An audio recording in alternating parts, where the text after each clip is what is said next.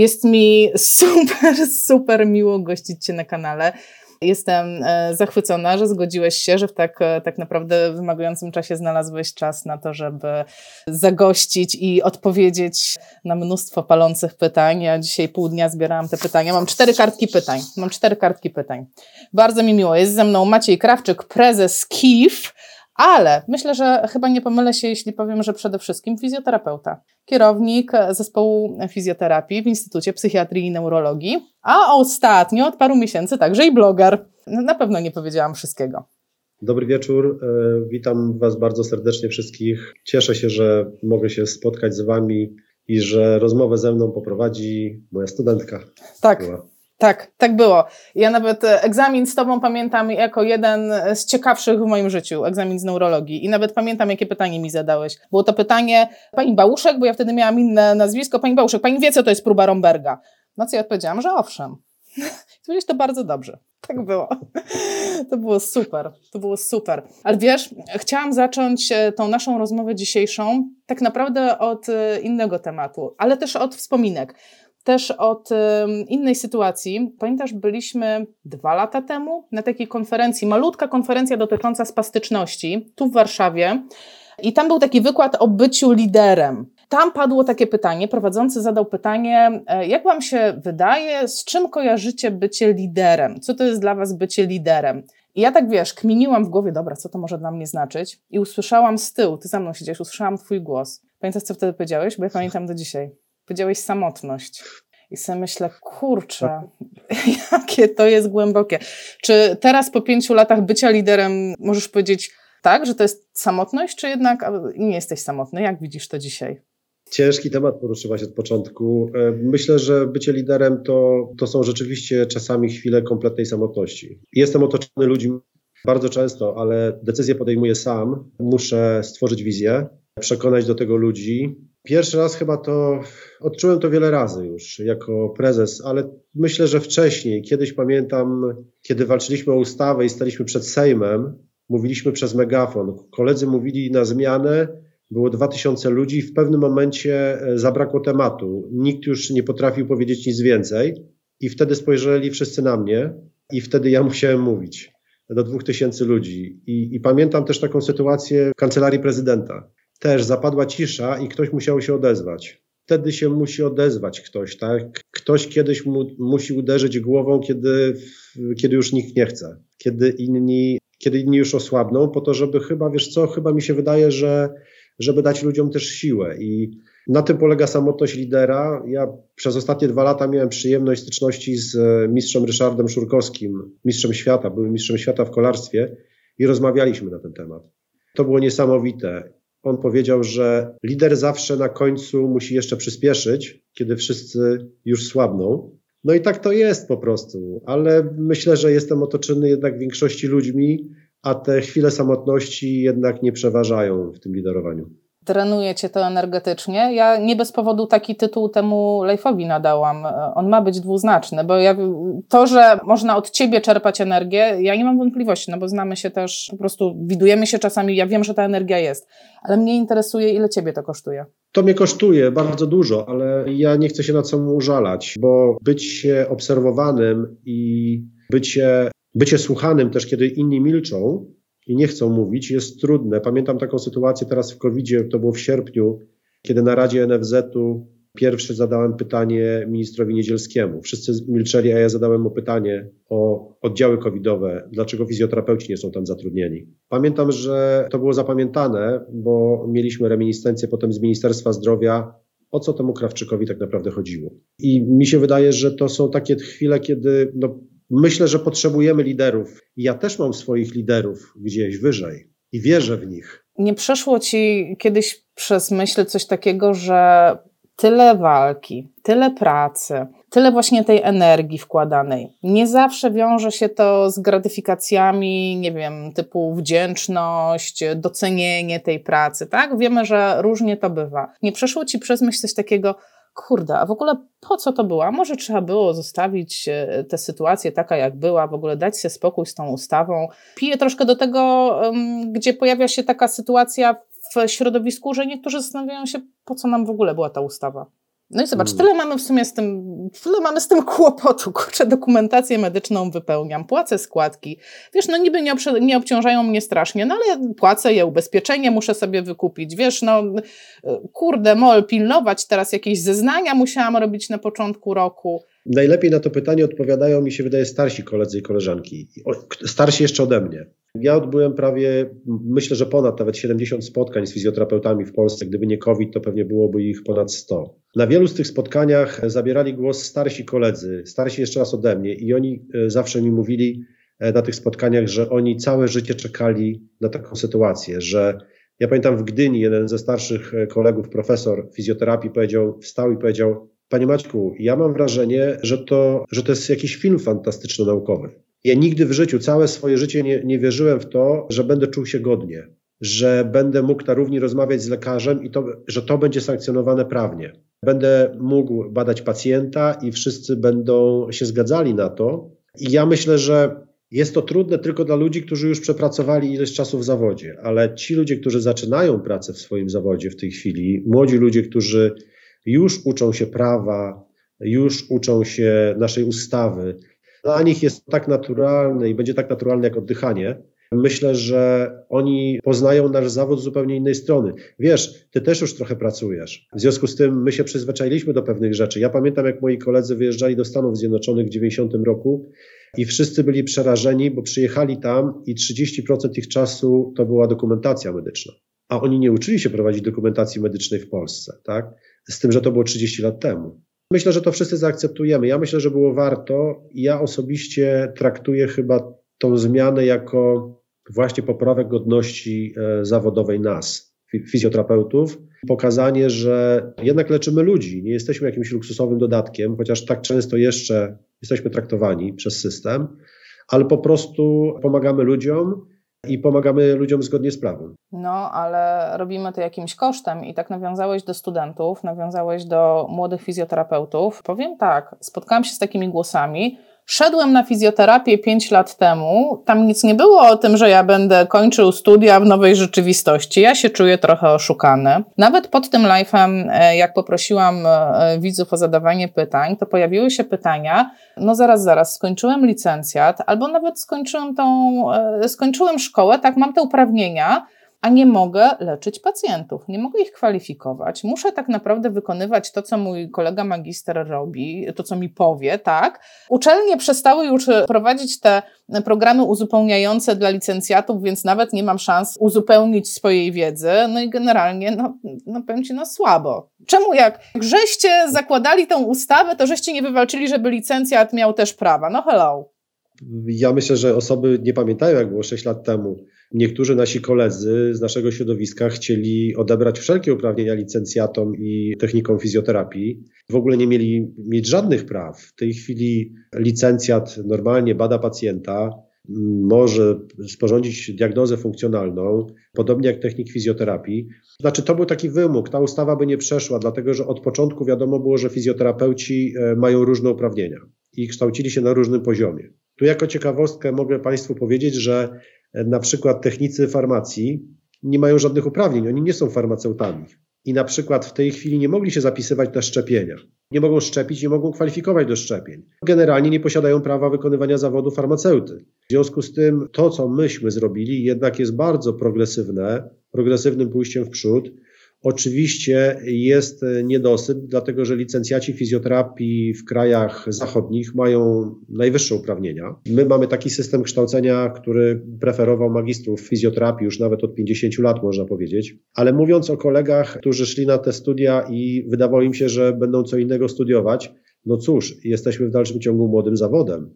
Babcia, dziadek czy też rodzice nie muszą wiedzieć, kim jest fizjoterapeuta, kiedy dziecko mówi, że może by poszło na studia fizjoterapii, bo to będzie fajnie, bo się będzie zajmowało sportowcami. i w ogóle będzie wszystko miłe i przyjemne i generalnie będzie pracowało ze zdrowymi ludźmi. Ja przypominam, że połowa ludzi w środowisku wiejskim nie wie, kim jest fizjoterapeuta w Polsce, a w miastach 25% nie ma pojęcia, kim jest fizjoterapeuta w dużych miastach. W związku z tym, no tak się może zdarzyć, no jest rzeczywiście poważna sprawa z tą fizjoterapią. To rzeczywiście poważna sprawa się zrobiła. No czekaj, bo ja tak zaczęłam jak u Hitchcocka, boom, ale za chwilę będzie tylko gorzej, bo ja się ciebie zapytam, no dobrze, ja rozumiem, że on nie wiedział do końca, na co idzie. Ja nawet jestem w stanie to zaakceptować, że zmienia się sytuacja płynnie. No ale to bywa. No ale to, że studenci jako jedyny kierunek, chyba ze wszystkich, przynajmniej tak mi piszą w komentarzach studenci, muszą zdawać i egzamin, i napisać pracę magisterską, no to tu żeście chyba już przesadzili. Nie, to nas tylko nobilituje. Ministerstwo Zdrowia bardzo odważnie zaproponowało takie rozwiązanie 6 lat temu, żeby był egzamin, państwowy egzamin fizjoterapeutyczny. Budujemy zręby naszego zawodu. Fizjoterapeuci otrzymują prawo wykonywania zawodu. Być może za 10 lat nie będziemy pisać prac magisterskich. Być może za 10 lat, kiedy kształcenie się wyrówna na polskich uczelniach medycznych, nie będzie potrzebny egzamin, państwowy egzamin fizjoterapeutyczny. Tylko chciałbym przypomnieć jedną rzecz. Jeszcze 15 lat temu można było studiować kierunek lekarski i nie było państwowego egzaminu lekarskiego, a różnica w punktach, żeby dostać się na uczelnie medyczne w Polsce, była mniej więcej o 50% różna. Nie będę mówił, na które uczelnie była niższa, a na które była wyższa, ale można powiedzieć, że lekarze nie reprezentowali w Polsce takiego samego poziomu. Zdecydowano się w związku z tym na państwowy egzamin lekarski. I myślę, państwowy egzamin fizjoterapeutyczny jest w kilku krajach na świecie i muszę powiedzieć, że w tych, gdzie fizjoterapia stoi na najwyższym poziomie, między innymi w Kanadzie i w Stanach Zjednoczonych. Chyba lepiej dać do tych najlepszych. Zdecydowanie. A możesz zdradzić, uchylić takiego rąbka tajemnicy, jak to wyglądało w praktyce? No bo to wszystko to są ludzie, tak? Wchodzicie do ministerstwa, mówię wchodzicie, czyli no zakładam, że reprezentacja KIF-u, czy ty, czy inni prezesi, czy no nie wiem, no wchodzą ludzie. Mówią, wiecie co, panowie w ministerstwie, mówimy o Ministerstwie Zdrowia, tak? Bo my byśmy tutaj chcieli powiedzieć, że fizjoterapeuci stanowią tam, nie wiem, kluczową siłę, no i prawda, prezentujemy zawód. Jakby, jaki jest ten proces decyzyjny? To ministerstwo mówi, dobra, to my ich przetestujmy, to uwierzymy. Albo, no nie wiem, no to może niech napiszą pracę magisterską, a w tym momencie, nie wiem, minister tam edukacji mówi, nie, magisterska to nie, ale licencjacką niech piszą. Jak to jest w praktyce? A to mówisz o tych czasach poprzednich, czy już teraz? No. Bo pamiętaj, że ustawa powstała jeszcze, kiedy nie było samorządu i ministerstwo zdecydowało o tym, żeby był państwowy egzamin wcześniej. Natomiast w tej chwili jest inaczej, to znaczy powiem tak, nasze pierwsze wizyty w Ministerstwie Zdrowia zaraz po tym, jak powstała Izba, no to były trochę groteskowe, dlatego że niektórzy urzędnicy nagrywali nasze spotkania, bo nam nie ufali. To się skończyło w momencie, kiedy na kilku spotkaniach ja albo któryś z wiceprezesów wyjął magnetofon i zapytał się, czy też może nagrywać. No to jest to groteskowe, nieprawdaż? W tej chwili rzeczywiście tak nie jest. Myślę, że to jest kwestia zaufania. Ministerstwo nam ufa. I wie, na ile wolno mu z nami pogrywać i nas okłamywać, przepraszam, że tak mówię, i kiedy to jest gra polityczna i po prostu nie zależy to od ministra zdrowia. Wtedy, kiedy zależy to od ministra zdrowia i od urzędników Ministerstwa Zdrowia, wtedy ta współpraca i nie jest to jakimś politykiem, nie jest to jakąś częścią większej polityki, wtedy jest łatwiej i wtedy rzeczywiście wystarczy porozmawiać z wiceministrem, wystarczy porozmawiać z ministrem i jest okej. Ale na przykład jeżeli mówimy o podwyżkach, na przykład chodziliśmy 2 lata temu w sprawie podwyżek do ministra, to zaraz po naszym wyjściu przychodzili lobbyści, producenci sprzętu rehabilitacyjnego. I mówili, nie możecie zdejmować wymogów sprzętu rehabilitacyjnego, on musi być. Po nas wchodzili, tak? I na tyle mamy dobre układy w ministerstwie, że ministrowie szczerze mówili nam o tym, że tak jest. To, że my mówimy coś, to nie jest, to nie, no my mamy swoje interesy, są grupy w Polsce, które mają zupełnie inne interesy i to jest też, ja powiem tak, w tej chwili te kontakty są naprawdę bardzo dobre, to znaczy oczywiście czasami jest chłodniej, czasami jest cieplej. Z wieloma urzędnikami mamy bardzo dobre relacje i wiemy często wcześniej, jakie przepisy będą wchodziły, wiemy wcześniej, że będziemy konsultowali jakieś przepisy i przygotowuje się nas do tego. Przesyła się nam drafty dokumentów, żebyśmy wcześniej skonsultowali i żeby nasza opinia była dobra ostatecznie, tak? W związku z tym ja myślę, że to jest bardzo trudne. No, Mieliśmy o dziwo bardzo intensywną relację z Ministerstwem Zdrowia, z NFZ-em w czasie COVID-u przez ostatnie 1,5 roku. Te wizyty bezpośrednie w ministerstwie były rzadsze. Ja średnio przed COVID-em bywałem w ministerstwie do 2 razy w tygodniu. No były oczywiście tygodnie, że bywałem nawet 2 razy dziennie, czy też dzień po dniu. W tej chwili ministerstwo właściwie można powiedzieć, że od roku jest zamknięte. Kilkukrotnie udało mi się tam być, podobnie jak w Parlamencie Polskim i w Senacie i w Sejmie też dosłownie kilkukrotnie, ponieważ są ograniczenia covidowe. Zasadniczo zarówno w Sejmie, jak i Senacie to minimum raz na 2 tygodnie, w ministerstwie częściej trzeba powiedzieć, ale w NFZ-cie jesteśmy bardzo często. Rozmawiamy z Agencją Oceny Technologii Medycznych, no ale też jesteśmy w samorządach. Niecałe 3 tygodnie temu byłem u pana profesora Matyi, pielęgniarki były z kolei u mnie. No dużo tych wizyt jest, ale myślę, że to jest, ta współpraca jest kwestią zaufania i myślę, że zaufało nam Ministerstwo Zdrowia, zaufały nam inne samorządy medyczne, ponieważ solidarnie współpracujemy z tymi samorządami. Czasami podpisujemy się pod pismami, które są w interesie lekarzy, ale kilkukrotnie lekarze podpisali się pod takimi pismami, które myśmy inicjowali i co najfajniejsze, no inne samorządy medyczne też się podpisały. To jest trudne, dlatego że często to jest gra polityczna i lekarze mają swoje interesy i nie chcą z nami konsultować, ponieważ będziemy im przeszkadzać, podobnie pielęgniarki, ale podobnie my. My czasami nie chcemy tego konsultować z innymi samorządami. Fajnie jest to, znaczy łatwo stracić zaufanie, tak? W związku z tym czasami, jeżeli musimy dochować tajemnicy i ministerstwo nas prosi, żebyśmy nie ujawniali niektórych informacji, tak jak negocjacje na przykład płacowe. Minister Niedzielski spotykał się z samorządami dwukrotnie, 2 miesiące temu z nami, ale prosił, żeby nie ujawniać środowisku tych rozmów, bo niezależnie rozmawiał ze związkami zawodowymi. W związku z tym poznał naszą opinię, nie zastosował się do tej opinii, ale myśmy też, no teraz mogę już ujawnić, że rozmawialiśmy bardzo intensywnie z ministrem Niedzielskim. Natomiast to jest, mówię, szersza geopolityka i czasami po prostu powiem tak, jeżeli ministerstwo nie kontaktuje się w czasie COVID-u z lekarzami oficjalnie przez całą pandemię, trudno, żeby się z nami kontaktowało, ale mimo tego nasze kontakty były dużo cieplejsze niż lekarzy z ministerstwem i pielęgniarek przez ten najtrudniejszy czas. Aczkolwiek są takie tematy drażliwe. No byłem 2 tygodnie temu już taką bardzo rozsierdzoną, powiem, wizytę miałem w Ministerstwie Zdrowia, bo od pół roku no, walczymy o to, żebyśmy wreszcie byli uwzględniani w raportach śmierci i zachorowania fizjoterapeutów obok innych zawodów medycznych.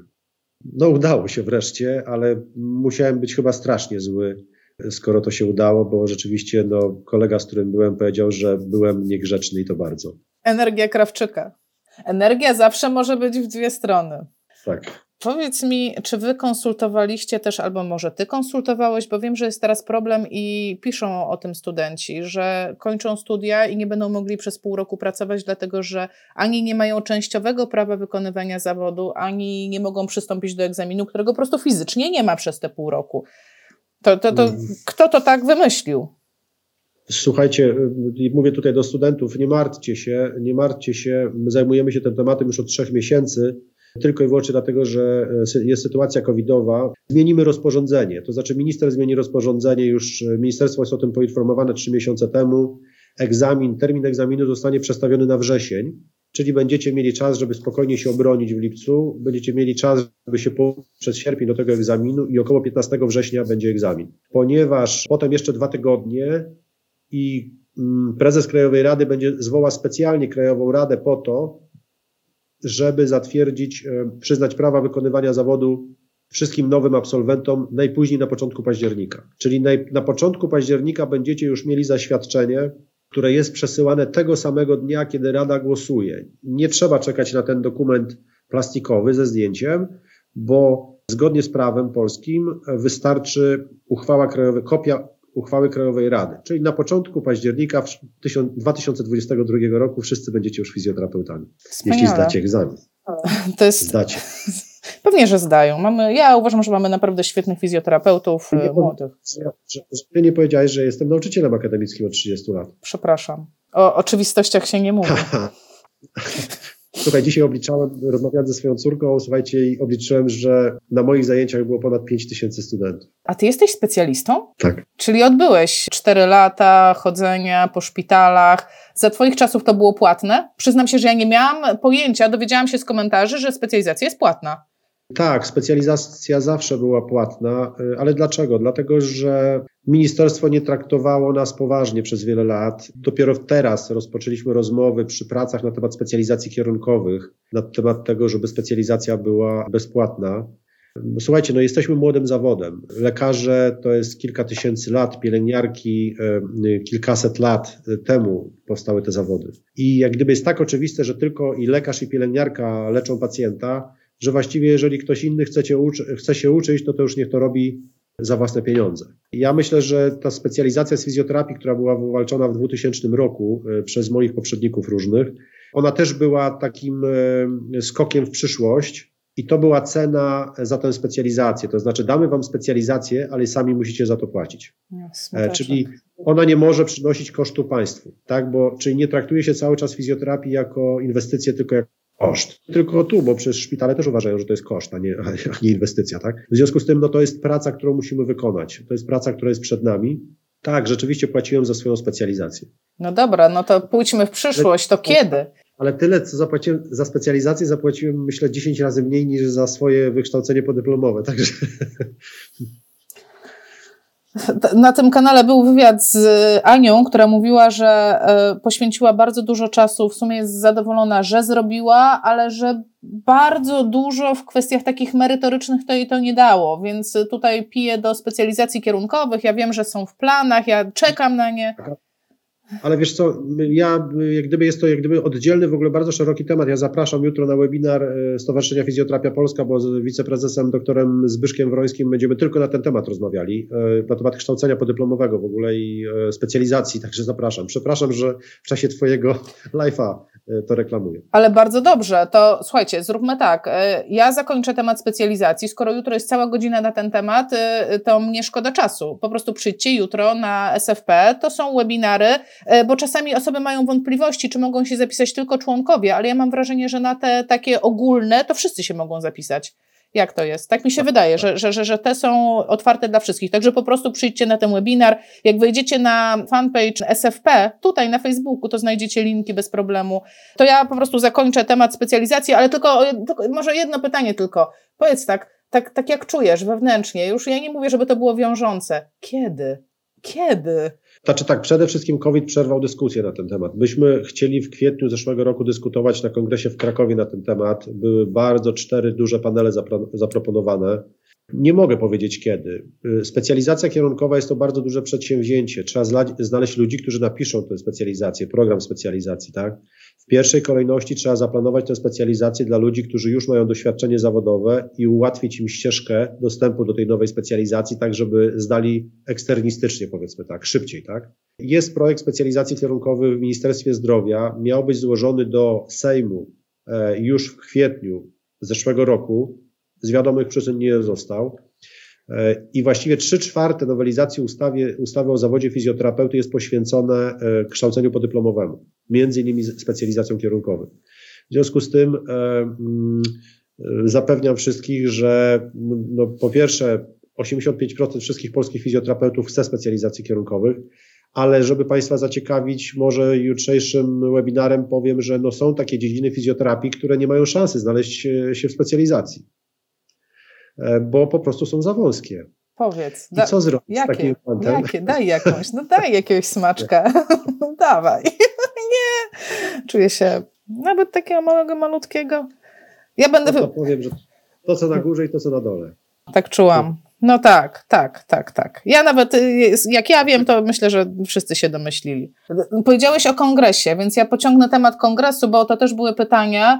Czemu my płacimy za kongres? No holo, płacę składki, 25 zł miesięcznie, to jest kupa kasy i jeszcze tam, ja już nie pamiętam, ale chyba 250 zł ja za ten kongres zapłaciłam, więc plus warsztaty, to było więcej, Zgadza się, bardzo ubolewamy nad tym, ale gdybyśmy chcieli jako Izba zapłacić za cały kongres, to byłby wydatek dla tysięcy ludzi około 1,5 miliona z kasy Izby.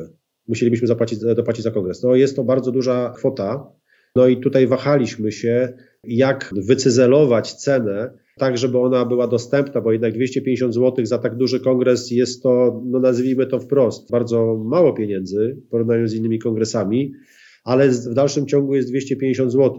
I tutaj powiem tak, No może dlatego, że ten kongres się nie odbył i może jeżeli spojrzymy do kiesy naszej izby, może uda nam się przekonać wiceprezesa Ernesta Wiśniewskiego, że może z rezerwy izby więcej pieniędzy wyciągniemy jednak i ta cena się obniży. Rozumiem, że tam Ernest dobrze trzyma, dobrze pilnuje, żeby nie wydawać. Ale mówię bardzo poważnie teraz, dlatego słuchajcie, ta rezerwa, którą posiadamy, rezerwa izby w tej chwili to jest bodajże, to nie jest tajemnica, około 12 milionów mamy, chomikujemy, o tak powiem, ale to są pieniądze, które są na sytuacje wyjątkowe, tak jak chociażby ponad milion, które wypłaciliśmy praktykom fizjoterapeutycznym, właściwie w 90% właścicielom praktyk terapeutycznych w sytuacji covidowej w maju zeszłego roku. My nie planowaliśmy takiego wydatku, tak? Czy to są takie pieniądze inwestycyjne, takie, które dla fizjoterapeutów możemy wydać w szczególnych sytuacjach i dobrze by było, żeby to nie była wąska grupa fizjoterapeutów, tak? I tutaj też jest jak gdyby pewne wahanie, czy dla 2000 fizjoterapeutów możemy wydać 1,5 miliona złotych, tak? Tych, którzy wprawdzie chcą się uczyć, chcą poszerzać wiedzę, no ale zawsze powiedzą inni, tak, że my chcemy też poszerzać wiedzę. To tak jak przy kursach unijnych, to mieliśmy tylko ponad 500 osób brało udział w tych kursach. Teraz te pieniądze, które będziemy mieli, będą na ponad 2000. Powiem, że czekamy na znacznie więcej w tym roku. A zatrzymajmy się na chwilę przy kursach unijnych, bo one budziły tak strasznie dużo emocji, bo KIF organizuje różnego rodzaju szkolenia. Różnego, bo mamy kilka rodzajów tych szkoleń. I wśród tych szkoleń było takie, do którego na przykład ja nie mogłam się zapisać, bo jestem na własnej działalności. I to jest to, o którym teraz mówimy. To są te unijne. Dlaczego ja się nie mogłam na nie zapisać? Płacę składki, jestem fizjoterapeutką, no why? Dlatego, że to Ministerstwo Zdrowia decyduje, na co nam daje pieniądze. Trudno nam było nie podnieść pieniędzy, które wywalczyliśmy, trzeba powiedzieć, tych 2 milionów, no pod takim warunkiem. Były tylko takie pieniądze do wzięcia. Znaczy do wzięcia to jest dużo powiedziane. Wywalczyliśmy je, podkreślam jeszcze raz. Te 4,5 miliona, które będziemy wydawać od wakacji, one są już dla wszystkich fizjoterapeutów, ale nie do końca każdy będzie mógł wziąć udział, bo jest parytet płciowy. Parytet płci. Czyli w większości będą to fizjoterapeutki. Taka jest zasada pieniędzy, które wydaje Unia Europejska w tej sytuacji, a myśmy chętnie zaakceptowali te zasady, bo 3/4 polskich fizjoterapeutów to fizjoterapeutki. Liczymy na pieniądze unijne, w tej chwili już mamy przyobiecane, ale nie będę mówił, w każdym razie wielokrotnie większe pieniądze i myślę, że będziemy mogli zorganizować szkolenia takie, o których marzą wszyscy fizjoterapeuci z różnych dziedzin. I myślę, że te pieniądze na 2 lata zaspokoją połowę populacji polskich fizjoterapeutów. Wspaniale, brzmi jak taki sen troszeczkę. Ale już jak jesteśmy przy szkoleniach, to nie mogę nie zadać tego pytania. Wiesz co, Asia, tylko jeszcze jedną rzecz powiem. Znaczy Państwu, przepraszam. To jest kwestia zaufania ministerstwa też. My bardzo dobrze rozliczyliśmy pierwszy projekt. Bardzo dobrze. Patrzyliśmy na każdą złotówkę i dlatego dostaliśmy 4,5 miliona. Ministerstwo widziało, że tak dobrze rozliczyliśmy ten projekt i tak bardzo dobrze zrealizowaliśmy, że może nam ufać. To a propos tych poprzednich Twoich pytań i współpracy z ministerstwem. I jeżeli my byśmy popełnili błąd, to nie możemy liczyć na nic więcej. Tak to niestety jest. No to jest tak jak z przyjaźnią, tak jak z biznesem. Jeżeli raz ktoś zawiedzie, to potem już trudno odzyskać zaufanie. Przepraszam, że Ci przerwałem. Wszystko w porządku. Muszę Cię uprzedzić, że za każdym razem, jak zaczynam rozmawiać na tym kanale o pieniądzach, to rwie transmisję, wiesz? Nie wiem, czy to nie wiem, jakie są powody, ale tak bardzo często jest. A ja chciałam troszeczkę dryfować w kierunku pieniędzy. Moich pieniędzy, konkretnie moich pieniędzy, moich. Zarówno, zresztą Twoich również, tak? Bo Ty też prowadzisz szkolenia i też zarabiasz na tym pieniądze. Ja prowadzę też szkolenia i też zarabiam na tym pieniądze. A teraz cały czas mówi się o tym, będą regulowane szkolenia, będziemy, nie wiem, tam certyfikować szkolenia. Na jednym z webinarów wspomniałeś, że chcielibyśmy, żeby generalnie szkolenia były bezpłatne dla fizjoterapeutów. Czy to znaczy, że ja mam szukać nowej pracy, czy jak to mam? No, jakąś złotą radę mi dasz?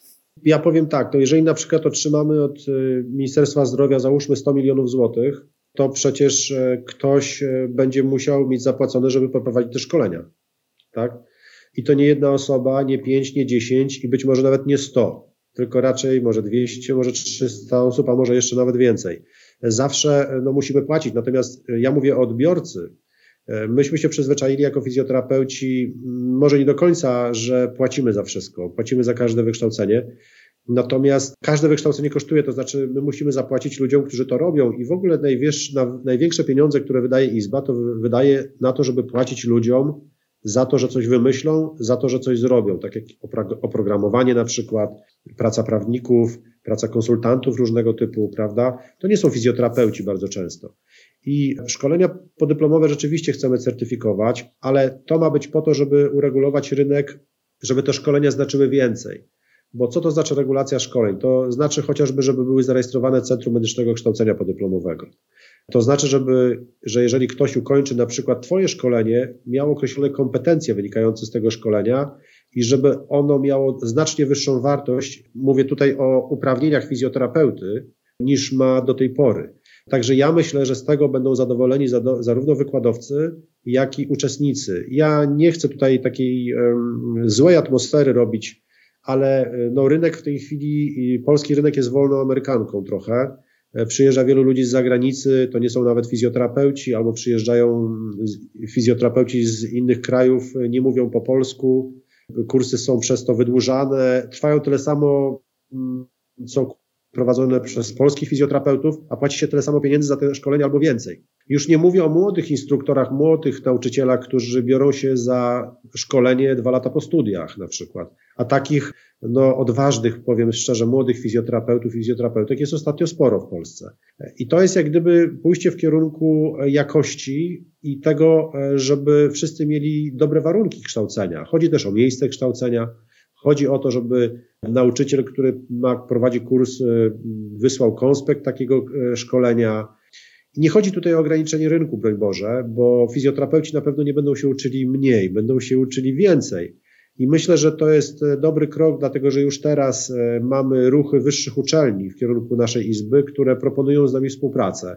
Bardzo cenione uniwersytety medyczne w Polsce chcą, ażeby Izba współpracowała z nimi w zakresie szkoleń podyplomowych. Chcą brać w tym udział, chcą być częścią tego procesu.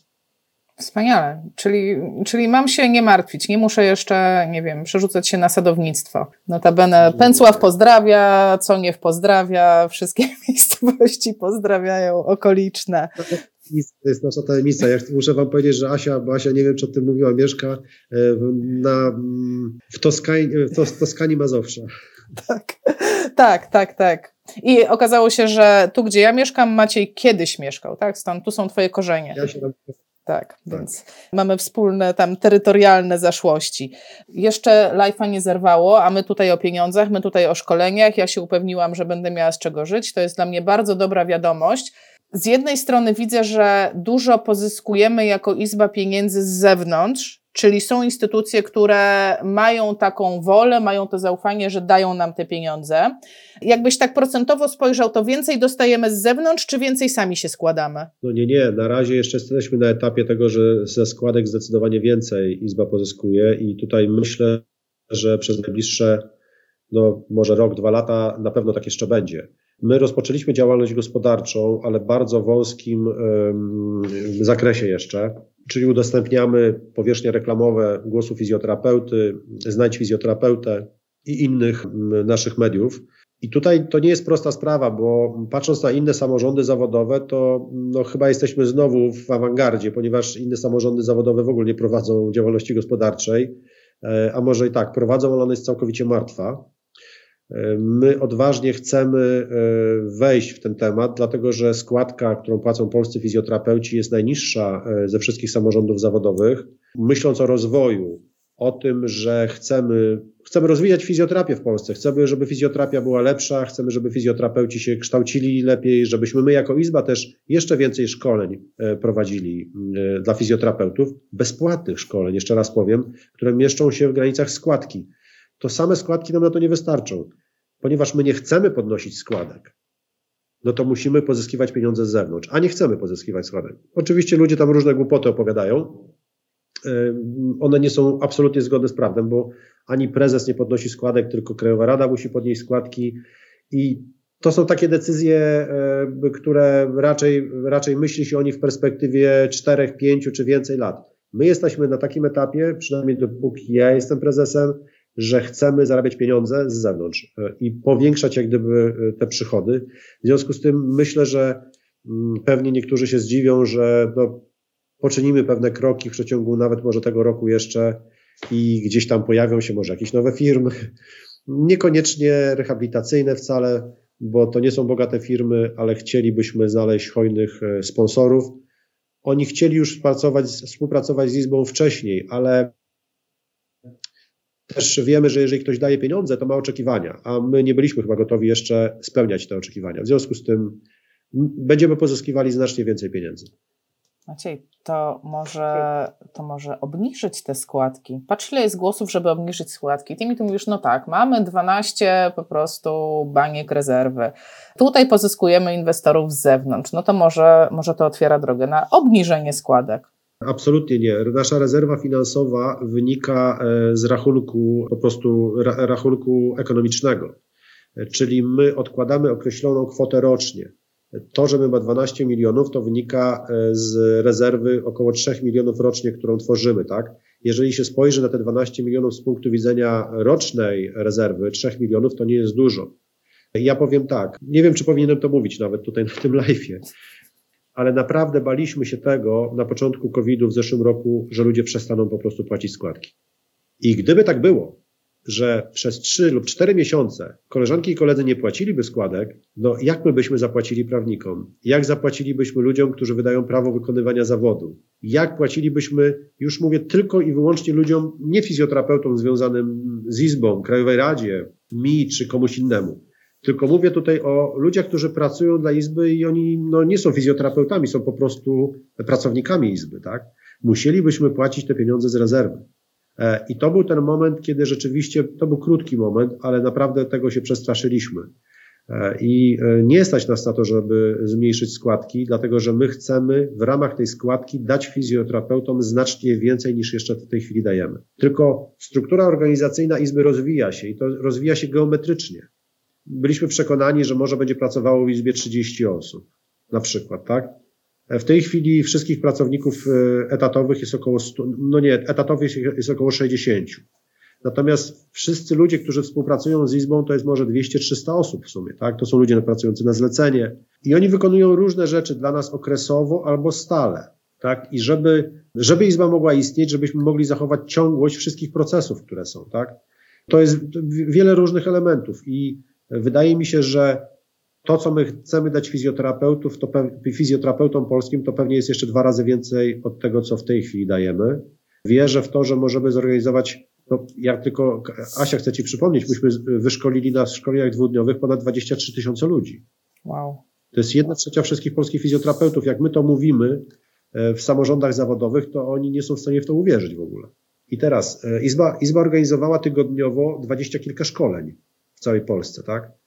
No jest to logistycznie trudne, ale powiem tak, mamy bardzo duże chęci i wizje, mówię jako prezes, a prezes musi mieć wizję, bo jak się nie wie, dokąd się zmierza, to każda droga zawiedzie nas do celu, jak to powiedział pewien kot, to był konkretnie w Alicji z Krainy Czarów.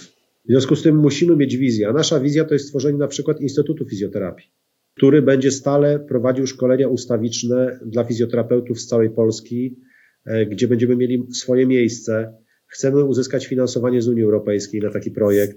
Myślimy o tym, żeby stworzyć centrum symulacji medycznych w zakresie fizjoterapii przy Krajowej Izbie Fizjoterapeutów, żeby młodzi licealiści przyjeżdżali na wycieczki ze swoimi nauczycielami ze szkół, żeby dowiedzieć się więcej, czym jest fizjoterapia i kim jest fizjoterapeuta, żeby nie popełnić takiego błędu, jak ten kolega, który zapytanie wysłał na czacie przed tym live'em, tak? Żebym wiedział, czym jest fizjoterapia, żebym mógł się tego dowiedzieć. W tej chwili jest to niemożliwe. Wiecie, wiemy wszyscy, że studenci, licealiści mogą pójść na uniwersytet, mogą zobaczyć, jak się studiuje biologię, jak się studiuje prawo, są dni otwarte, prawda, i tak dalej, ale jako Izba my możemy oddziaływać jeszcze skuteczniej w tym kierunku. Zachęcić ludzi do studiowania fizjoterapii, bo fizjoterapeutów za 5 lat będzie w Polsce za mało. Będziemy prawdopodobnie zachęcać ich do studiowania i trzeba będzie ich zachęcać czymś. Takie są nasze przewidywania. Wiesz co, jak powiedziałeś, Instytut Fizjoterapii, Centrum Symulacji Medycznych, wiesz co mam w głowie? Znowu będzie afera o to, dlaczego płacimy za miejscówkę. No przecież za taki instytut... Wiesz, trzeba będzie zapłacić za to. Nie, my chcemy pieniądze uzyskać właśnie finansowanie zewnętrzne na takie duże projekty, bo to są duże projekty, to są projekty za kilkadziesiąt milionów. To nie są projekty. Cały nasz budżet, pamiętaj, roczny to jest pomiędzy 18 a 20 milionów. Centrum Symulacji Medycznych nie można zbudować za takie pieniądze, tak? To są dużo większe pieniądze. Każda lokalizacja jest zła, tak? Każda lokalizacja ma swoje wady i zalety. No to już jest taki temat, mam wrażenie, że wytarty. Ta lokalizacja izby. Nie jest wytarty.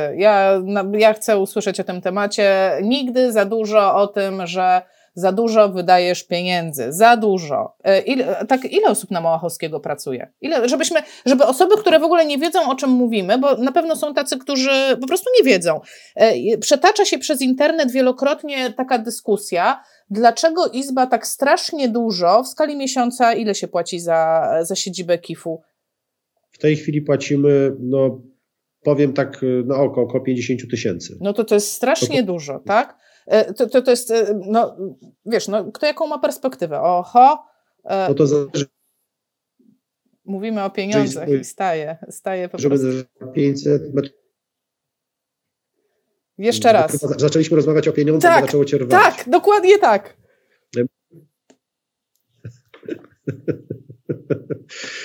To znaczy tak, no oczywiście dla osoby, która mieszka na przykład w województwie zachodniopomorskim, w jakiejś lokalizacji, bo też na Podkarpaciu, nie chcę tutaj stygmatyzować żadnych lokalizacji, może to wydawać się duża kwota. Natomiast w granicach Warszawy te kwoty różnią się o 30%, o 20%.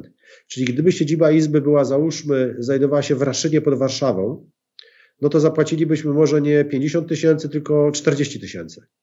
I teraz pytanie zysków i strat. Pracuje w izbie codziennie, przychodzi do pracy codziennie około 40-50 osób. No to osoby muszą dojechać do tej pracy, prawda? Muszą z niej wyjechać. Nasza siedziba, mój gabinet i sale konferencyjne służą głównie dla ludzi z zewnątrz, tak? To są goście, którzy do nas przychodzą, to są zespoły. To jest rzecz dyscyplinarny, to są świadkowie, to są sądy dyscyplinarne, to jest komisja rewizyjna, czyli to są organy izby, które też są w naszej lokalizacji, to są ludzie, to są fizjoterapeuci, którzy przyjeżdżają. W związku z tym po rozważeniu, myśmy rozważali 3 lata temu, rozważaliśmy bodajże 17 lokalizacji, tak? To się zmniejszyło po różnych rozważaniach do 7 lokalizacji, potem do 3 lokalizacji i w rezultacie Krajowa Rada Fizjoterapeutów przegłosowała tę właśnie lokalizację.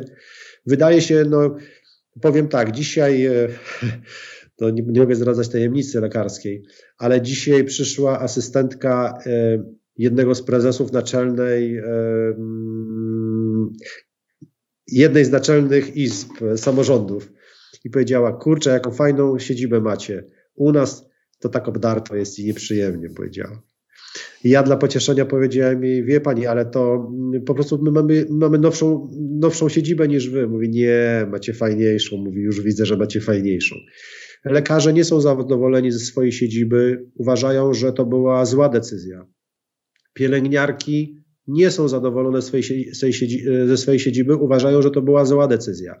Diagności laboratoryjni też do końca, aczkolwiek robią dobrą minę do złej gry, bo kupili kamienicę. To tak a propos do przemyślenia.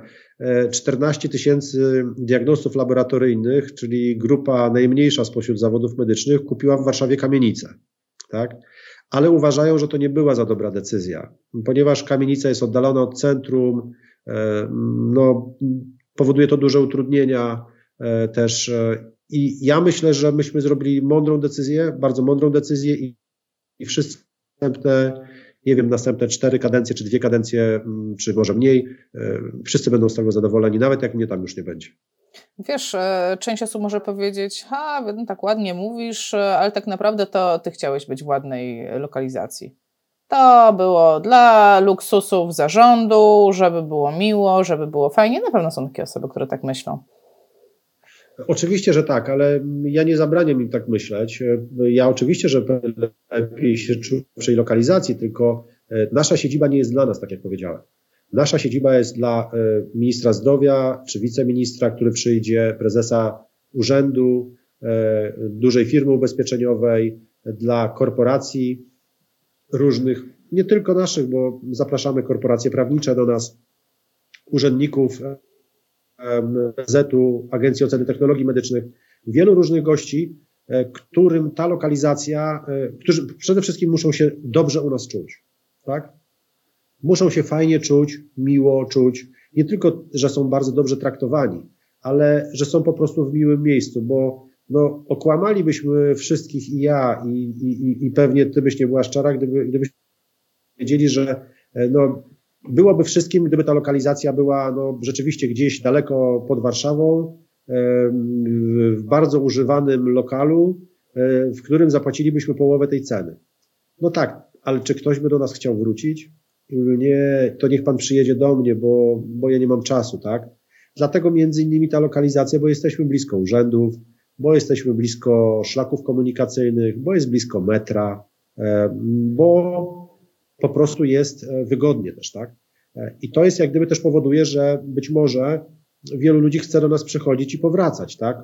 Mogę się spotykać także no takich mniej kurtuazyjnych, oficjalnych spotkaniach z różnymi ludźmi, kiedy to spotkanie, kiedy możemy zawrzeć znajomości, być może te znajomości potrwają nawet dłużej, na lata, ale dlaczego? Dlatego, że ludzie się dobrze czują w tej naszej lokalizacji. Zapraszam wszystkich, jeżeli będziecie mieli jakiś interes do izby, to czasami warto wpaść, może akurat prezes będzie, a może któryś z wiceprezesów i będziecie oprowadzeni po izbie. Ja oprowadziłem po naszej izbie kilkaset osób, kilkuset fizjoterapeutów oprowadziłem po naszej izbie. Tak jest. I byli to bardzo różni ludzie, których czasami pierwszy raz w życiu widziałem w ogóle. Wspaniale. To ja dodam łyżkę dziegciu, ja się gubię w tym budynku. Ja się gubię, w jakich ja już tam byłam miejscach. Jak mnie obserwujecie na Instagramie, to ja czasami zamieszczam relacje. Ja nie wiem, ja wysiadam z windy i ja nie wiem, gdzie ja jestem. Dobrze, że są mili panowie, tam prowadzą jakoś. Kasiu, ale to są rzeczy głębsze i dobrze, żebyśmy nie rozmawiali na ten temat na live'ie. Dobrze. Jest, ale rzeczywiście lokalizacja jest bardzo ładna. Dla mnie kluczowe jest to, co powiedziałeś, że, bo takie pytanie padło też tutaj pod live'em, że przecież taka siedziba mogłaby być na przykład na WF-ie, z którym wszyscy jesteśmy, no może nie wszyscy, ale no my jesteśmy emocjonalnie związani, więc no ja znałam te argumenty wcześniej, więc chciałam, żeby to wybrzmiało, że po pierwsze to tam jest kilkadziesiąt osób. Trzeba, no nie da się coś takiego zrobić na Żoliborzu, tak? Znaczy przede wszystkim to jest mit, że na Żoliborzu na przykład jest łatwiej zaparkować albo na Ursynowie. Jest gorzej z parkingiem. Ja zachęcam, żeby ktoś spróbował znaleźć miejsce na Ursynowie do parkowania. My mamy garaż, mamy miejsca garażowe dla gości. Zawsze kiedy mają przyjechać goście, te miejsca są, ale one są też potrzebne dla naszych, no chociażby do rzecznik dyscyplinarny, który przyjeżdża spoza Warszawy, rzecznicy dyscyplinarni.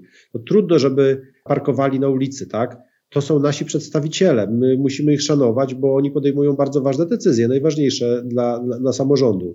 I ja myślę, że my musimy czuć się dobrze, godnie, nie możemy się czuć gorzej niż inni przedstawiciele zawodów medycznych i myślę, że ta polityka się bardzo sprawdziła przez te ostatnie 3 lata w tej nowej siedzibie.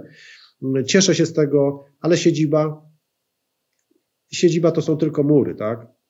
Dużo ważniejsze jest to, co się tam dzieje.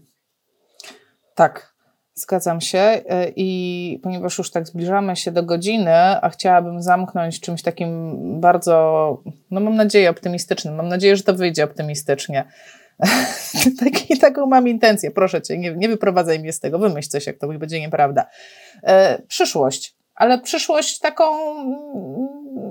nie wizję, chciałabym taką przyszłość. Czy mamy naprawdę jakieś szanse na to, że będziemy mieć lepsze kompetencje? Czy ja kiedykolwiek będę mogła, nie wiem, przepisać pacjentowi ibuprofen? Taki wiesz, no nie na receptę. Czy będę mogła kiedyś zlecić badanie rentgenowskie? Miewam pacjentów, których chętnie bym odesłała na rentgen, bo na przykład, nie wiem, podejrzewam złamanie, tak? Kiedy? Znaczy, czy w ogóle, tak? No i to jest to pytanie, czy to jest optymistyczne zakończenie? To jest, wiesz co, to jest ciekawy temat, dlatego że to jest dyskusja też w obrębie Światowej Fizjoterapii, Światowej Konfederacji Fizjoterapii. Ta dyskusja trwa od wielu lat. My nie rozpoczęliśmy tej dyskusji, ty w tej chwili też jej nie rozpoczęłaś, ani ja. bo to jest pytanie, na ile fizjoterapeuci mają zagarniać kompetencje, które już były kiedyś przyznane innym zawodom medycznym, a na ile powinniśmy poszerzać swoje kompetencje w zakresie tego, co my wiemy i uczyć się nowych rzeczy po to, żeby fizjoterapia była jeszcze bardziej złożona, żebyśmy my po prostu wymyślali w ramach swojego zawodu nowe kompetencje, tak? Bo no, to, że my zaglądamy do ust pacjenta, czy winne jamy ciała w tej chwili, jest to zgodne z prawem, tak? Jeszcze 10 lat temu ktoś powiedziałby, że to jest niezgodne z prawem, tak? No to okazuje się, że nie jest niezgodne z prawem. I ja myślę, że tutaj tych obszarów, w których my możemy rozwijać nasze kompetencje jest wiele, ale przede wszystkim usankcjonować te kompetencje, które już mamy, bo ja wierzę w to, że w przeciągu ostatnich, najbliższych 2-3 lat będziemy przyjmować w systemie refundowanym pacjentów bez skierowania lekarskiego. To jest takie moje marzenie najbliższe. Ja myślę, że bardzo realne. Ale jeżeli chodzi o te dodatkowe kompetencje, tak, myślę, że to jest konieczność, ponieważ jest za mało lekarzy, za mało pielęgniarek, za mało aptekarzy. Jest bardzo duży deficyt zawodów medycznych na całym świecie. Nie tylko w Polsce, niezależnie od tego, czy to jest kraj bogaty, czy biedny. Tylko to są różne przyczyny, inne przyczyny tego problemu. I te płytkie kompetencje, które są charakterystyczne dla zawodów medycznych, my musimy posiąść. My się nie będziemy o te kompetencje prosić, powiem tak kolokwialnie, tylko to władze polskie nas poproszą o przyjęcie tych kompetencji. Tak jak w tej chwili to ministerstwo poprosiło, żebyśmy zaczęli szczepić, żebyśmy zaczęli kwalifikować do szczepień. My im to podpowiedzieliśmy w listopadzie, będąc szczerym, ale nie musieliśmy im mocno tego podpowiadać.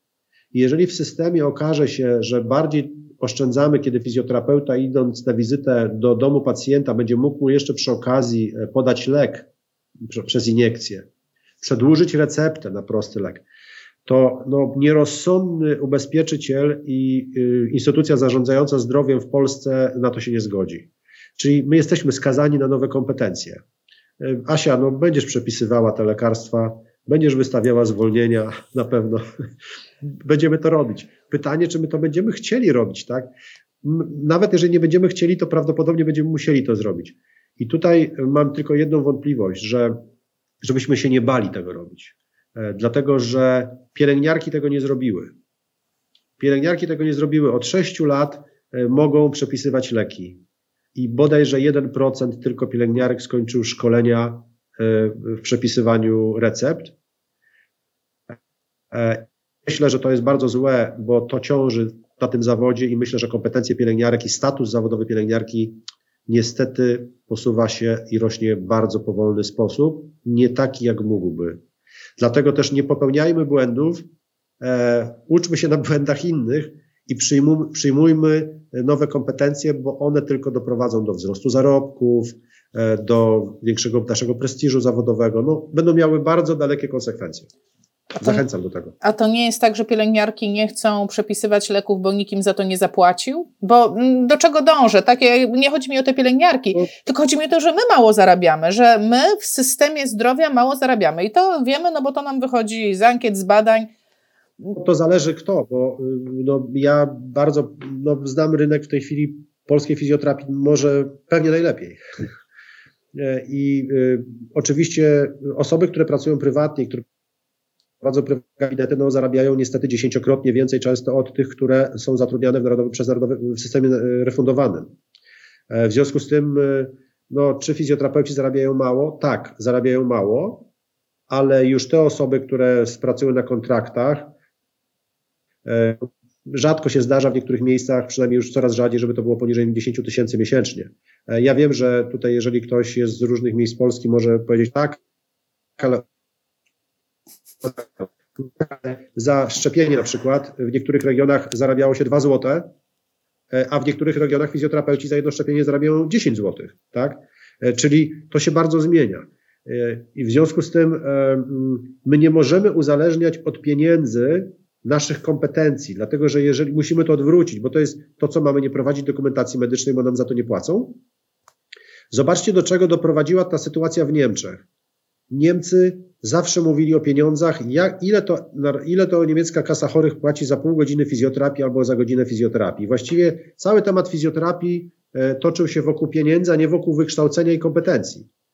No i co mamy w tej chwili w Niemczech? No mamy niestety kraj outsidera europejskiej fizjoterapii, gdzie fizjoterapeuta jest cały czas zależny od lekarza, nawet w systemie refundowanym. Dlaczego? Dlatego, że rozmawiało się przede wszystkim na początku na temat pieniędzy, a nie na temat kompetencji, na temat uprawnień, na temat wykształcenia, na temat studiów, które fizjoterapeuci mogą odbywać. Ja pamiętam te rozmowy 20-30 lat temu, a po co wam studia? Przecież my zarabiamy więcej pieniędzy i mamy lepsze kompetencje. Po co wam studia? I ja biedak nie wiedziałem, co mam odpowiedzieć, żeby ich nie urazić. Wiesz, słyszałam, że wybiła 9:00, ale tyle... Właśnie. Wiesz, bo tak, kompetencje, no te zarobki są słabe, ale powiedz tak, czy mamy szansę na to, no bo pamiętam, że tłumaczyłeś, że to nie jest tak, że ministerstwo sobie postanowi, od dzisiaj fizjoterapeuta, minimalny zarobek fizjoterapeuty to 5 tysięcy na rękę, tak? Załóżmy, że nawet ministerstwo wyda takie rozporządzenie. Tylko jak nie będzie z czego, jakby nie da pieniędzy na to w systemie refundowanym, czyli nie podwyższy wyceny świadczeń, bo do tego pije, no to z czego ten pośrednik ma nam dać? Proszę cię... Znaczy, to jest pytanie retoryczne, Asia, bo zadałaś mi pytanie retoryczne. Oczywiście tak jest. No, obiecywanie w tej chwili podwyżek i cieszenie się z 200-150 zł, że od lipca ktoś dostanie, najniżej uposażony, jest po prostu złudne, dlatego że ja z kolei mam kontakty z pracodawcami, z fizjoterapeutami najczęściej, którzy mówią, że będą musieli zbankrutować, jeżeli wypłacą te podwyżki, ponieważ muszą być podwyższone, wycena świadczeń musi być podwyższona. I to jest zadanie Izby. Izba pracuje nad tym, żeby były zmienione wyceny. Wiemy, że na pewno nie zarządzenie prezesa NFZ-u od października. Mamy taką obietnicę z Ministerstwa Zdrowia. Nie wejdzie. Głupie zarządzenie, tak. Ministerstwo nas zapewniło, że nie wejdzie. Dlatego, że po prostu no, to jest niemożliwe, bo wielu ludzi by zbankrutowało, musiałoby się wycofać. Ale to też nie o to chodzi. Chodzi o to, że trzeba takie rzeczy i takie zmiany planować i myśleć o konsekwencjach tego, co się stanie. Fizjoterapeuci są grupą bardzo zdywersyfikowaną. To nie jest tak jak pielęgniarki, gdzie 98% pielęgniarek jest zatrudnione w systemie refundowanym. U nas takiej sytuacji nie ma. Mniej więcej 40% pracuje dla usług refundowanych NFZ, a znaczna większość pracuje na prywatnym rynku.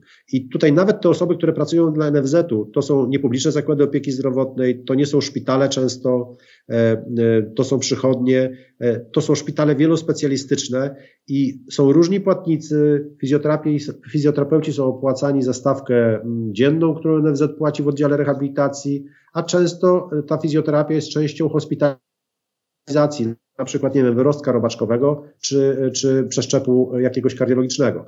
W związku z tym bzdurą jest stwierdzenie, że możemy wywalczyć dla fizjoterapeutów 300 zł, 500, 1500 podwyżki albo 2000 dla wszystkich i będą mieli wypłacone. To jest nieprawda, tak nigdy nie będzie. No dobrze, to już tak, żeby zatoczyć koło i zamknąć tę ciekawą rozmowę, bo ja dużo się ciekawych rzeczy dowiedziałam. Co może zrobić przeciętna osoba, która nas teraz ogląda, żeby mieć wpływ na to, co się będzie działo w fizjoterapii przez następne lata? Bo tutaj było pytanie, a kiedy konsultacje społeczne, dlaczego podejmujecie samodzielnie decyzje? Tak już, nie mamy czasu, nie mam czasu po prostu zadać Ci wszystkich pytań, które padły.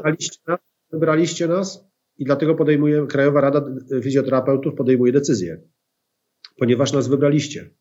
Następna Krajowa Rada też będzie podejmowała decyzję. Ona nie będzie pytała o zdanie fizjoterapeutów, ponieważ jest wybrana do tego, żeby podejmować decyzje. Za wszystkich. Ja zachęcam do tego, po pierwsze, że jak teraz minie zaraz COVID, to proszę przychodzić na spotkania ze mną, jak gdzieś przyjeżdżam. Proszę do mnie pisać. maciej.krawczyk@info.pl. Do wszystkich wiceprezesów proszę pisać. A przede wszystkim piszcie do członków Krajowej Rady Fizjoterapeutów w poszczególnych województwach, bo oni są dla nas. Wszystkie adresy są mailowe na stronie i rzadko bywa tak, żebym ja nie odpowiedział na mail, bardzo rzadko. Może zdarzyło mi się przez całą kadencję to kilka razy, za co przepraszam bardzo, jeżeli do kogoś nie odpowiedziałem. I nigdy nie zdarza się, żeby wiceprezes nie odpowiedział. Czasami wasze pisma giną niestety, kiedy piszecie na biuro kif.info.pl, bo tam jest bardzo duży mętlik, dużo tematów i czasami po prostu wasz list zostanie skierowany gdzieś do innej szuflady.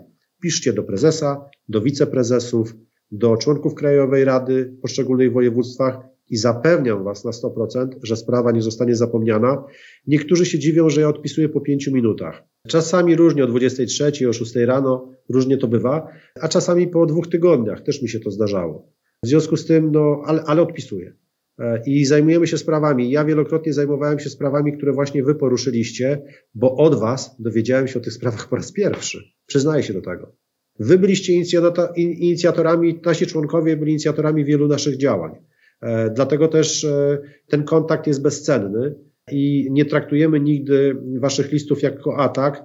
Jeżeli przede wszystkim nie jesteście pewni, co Izba robi, to zapytajcie nas. Nie pytajcie ludzi w internecie, nie piszcie do Ministerstwa Zdrowia, tylko zapytajcie nas, co robimy.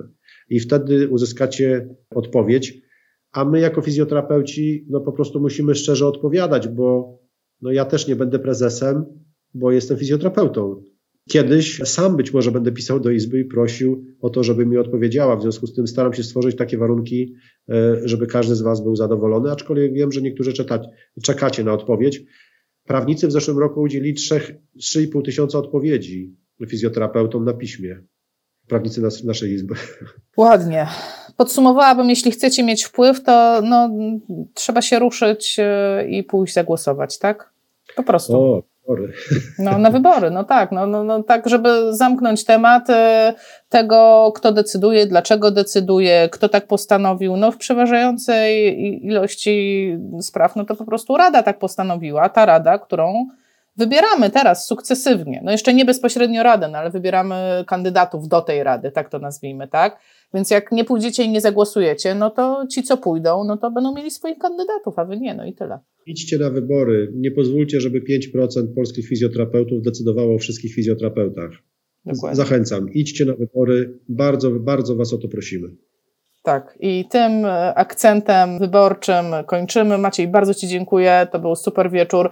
Widzę, że dopominacie się o pytania, które zadawaliście. Słuchajcie, wszystkich nie dałam rady przeczytać, po prostu, tak jak widać. Polecam obejrzeć transmisję od początku, kto nie zdążył, albo pisać do Macieja, albo wbijać na webinary SFP, gdzie możecie zadawać te pytania. Także to, że u mnie się kończy, to nie znaczy, że całkowicie się kończy. Maciej, bardzo dziękuję. 22:09, czas zadbać o higienę snu. Dziękuję, dobrego. Wszystkiego dziękuję dobrego. Bardzo. Dziękuję. Dziękuję. Cześć.